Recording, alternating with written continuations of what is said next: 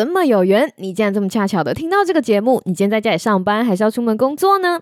不管是要去的目的地是哪里，请都让凯莉的声音和你在一起。Hello，我是凯莉 Kelly，凯莉陪上下班是又 What's Up 在干嘛的短篇通勤单元。我们尽力日更到日更，非常感谢大家长时间的支持。喜欢这个单元的话，请千万记得在你收听的平台上面订阅我们，或是来脸书、IG、YouTube 找我们玩。是的，我们有一个日更 YouTube 频道，搜寻 Yo What's Up 在干嘛就有喽，以及帮忙留个五星评论支持我们的创作，五颗星星一世情。山姆凯莉，感谢您。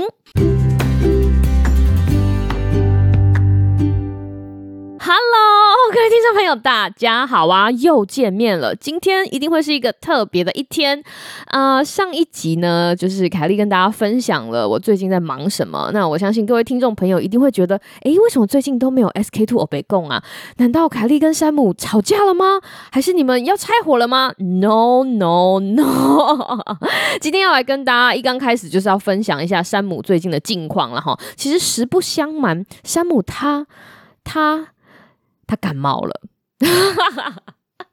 大家想说哈，我等这么久你就给我听这个嘿？对，他就是前一阵子因为非常的忙碌哈，我们不能说积劳成疾，这样大家会很紧张。他就是一直很忙嘛，然后打电话跟我讲说啊，凯莉，我真的很累啊，什么什么。然后你知道我身为频道的大当家，而且是一个体贴的学姐，我就跟他讲说没关系，你就休息到你开心就好。结果没想到他这么一休息，下一次我接到他的消息的时候，就是他感冒了，一感冒啊哈那。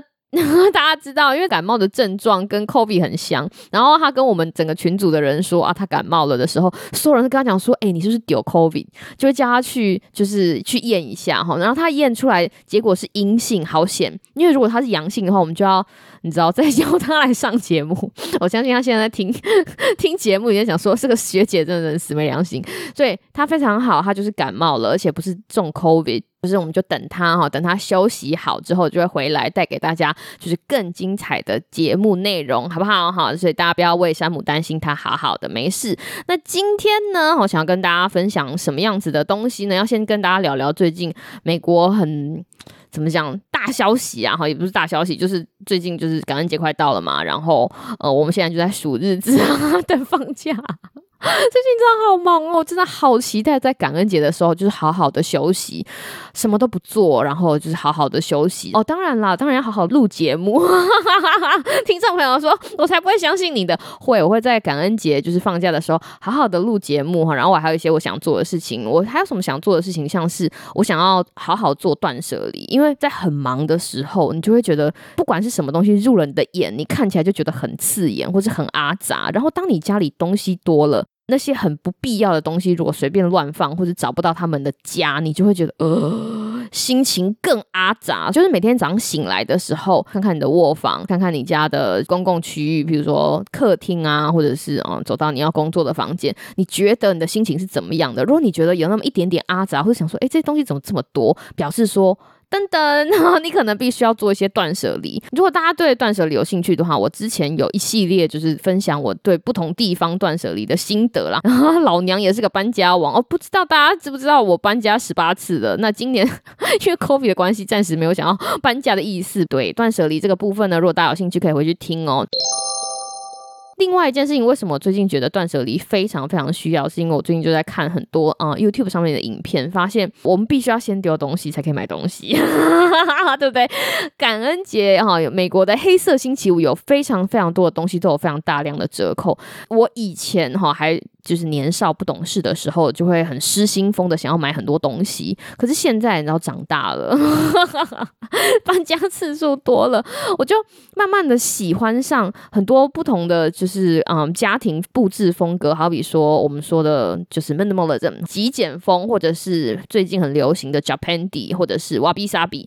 他们其实这些风格呢，都是说你要有高品质的哈 high quality 的东西，然后这个东西是你用起来觉得非常。顺手，非常喜欢，而且可以一用再用，可以让你的生活因为那个东西而感到精彩或者感到愉悦。那我非常喜欢这样子的概念，所以就觉得我应该要去芜存菁，就是把那些留下来觉得嗯可有可无的，或者是留下来在那边根本不会让我的人生感到精彩、愉悦、振奋人心的东西，就是通通把它丢丢掉，或者是捐出去，然后才可以趁着黑色星期五的时候，你知道狂买一波，嗯，才可以趁着黑色星期五的时候，就是精挑细选的购买我想要的东西，哈，用一种非常斤斤计较的心态，没错，我终于带到了今天的主题，斤斤计较就是我今天想要跟大家分享的东西是什么样子的故事呢？让我们一起听下去。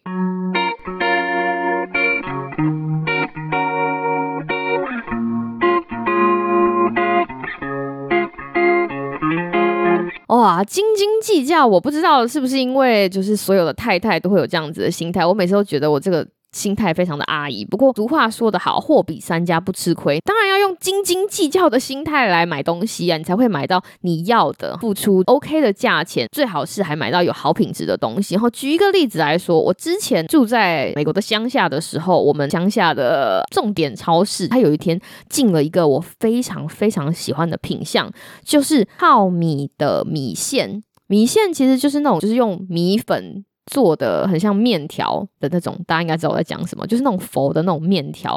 为什么我说我喜欢吃糙米的米线呢？其实是因为哈哈哈营养小故事又来了。美国的饮食守则鼓励大家每天在你吃的碳水化合物里面最好有一半是全谷类。为了达到这个目标，我做的事情就是哦，我买全麦的意大利面。我如果今天有一半东西是吃白饭的话，那我剩下的一半就会吃全麦意大利面或者是全麦面条。有的时候想要变化一下你的饮食选择的时候呢，我就会吃糙米做的米线哦，非常好吃哦，非常好吃。我就在那个我们。乡下的重点超市买到了那个，搬家之后就一直在追寻那个品牌，可是我一直找不到。就是我不知道大家会不会有这种感觉，就是你有一个东西，你已经屌了啊，就是你很喜欢这个东西，然后你找不到那个品牌的时候，你的心就会变得非常的慌张。这个事情就发生在应该是上个礼拜还是上上个礼拜，然后我突然发现它停产了。没错，它就停产了，嗯，糟了，后置加一下，加一下音效，就是晴天霹雳呀！就它停产了，我说哇，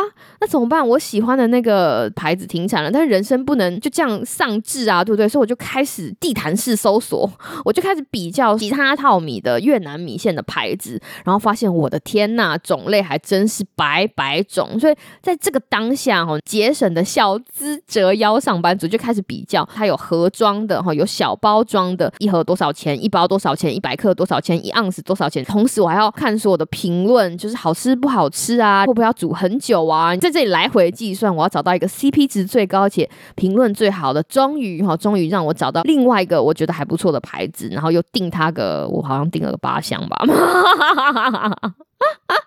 我才刚吃完，我觉得还不错，我觉得还不错，所以这个斤斤计较购物的经验，想要跟大家来分享。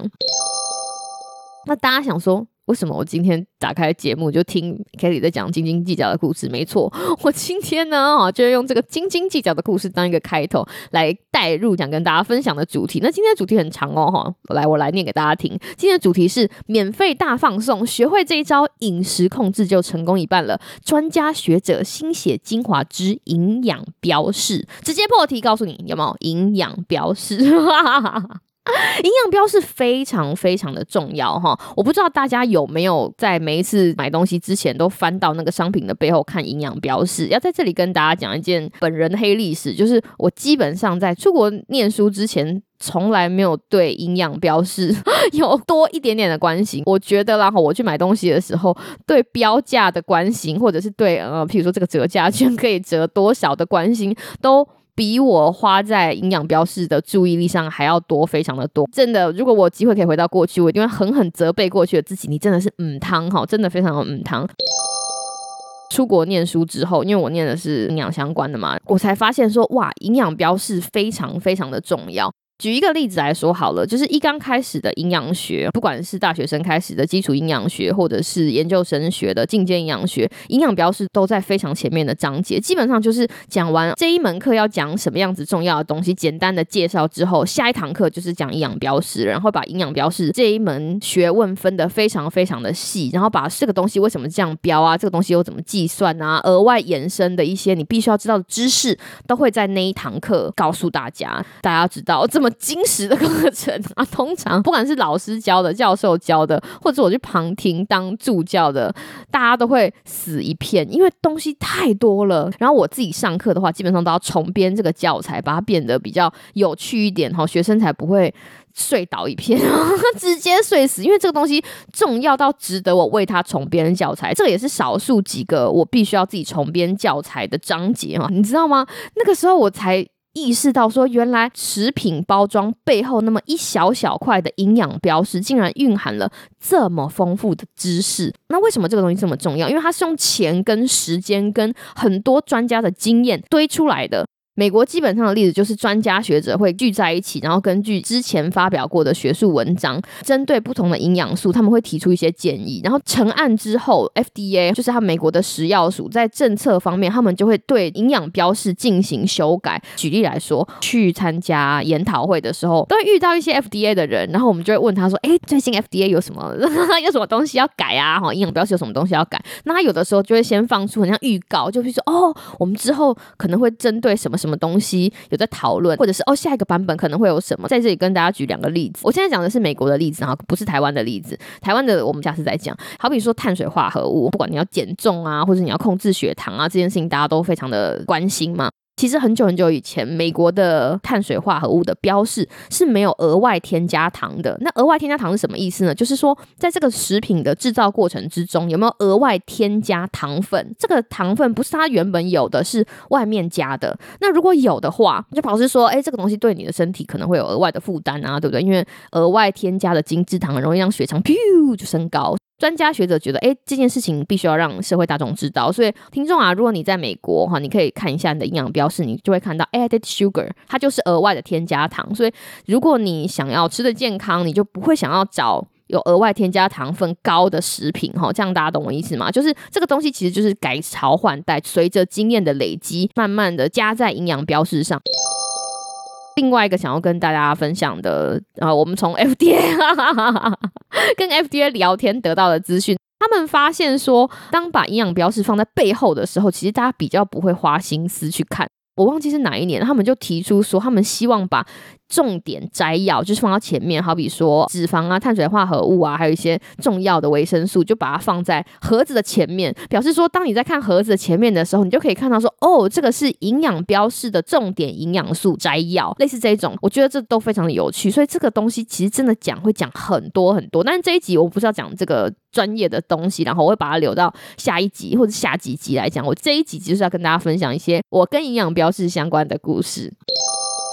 我内心里面对营养标示，然后我给他的比分，我觉得他就是五颗星的重要。像我以前如果被邀请去演讲，哈，比如说客座演讲啊，或者是工作坊，都会想说，如果今天这个学生一辈子就只上这么一堂营养课，我到底要教他什么？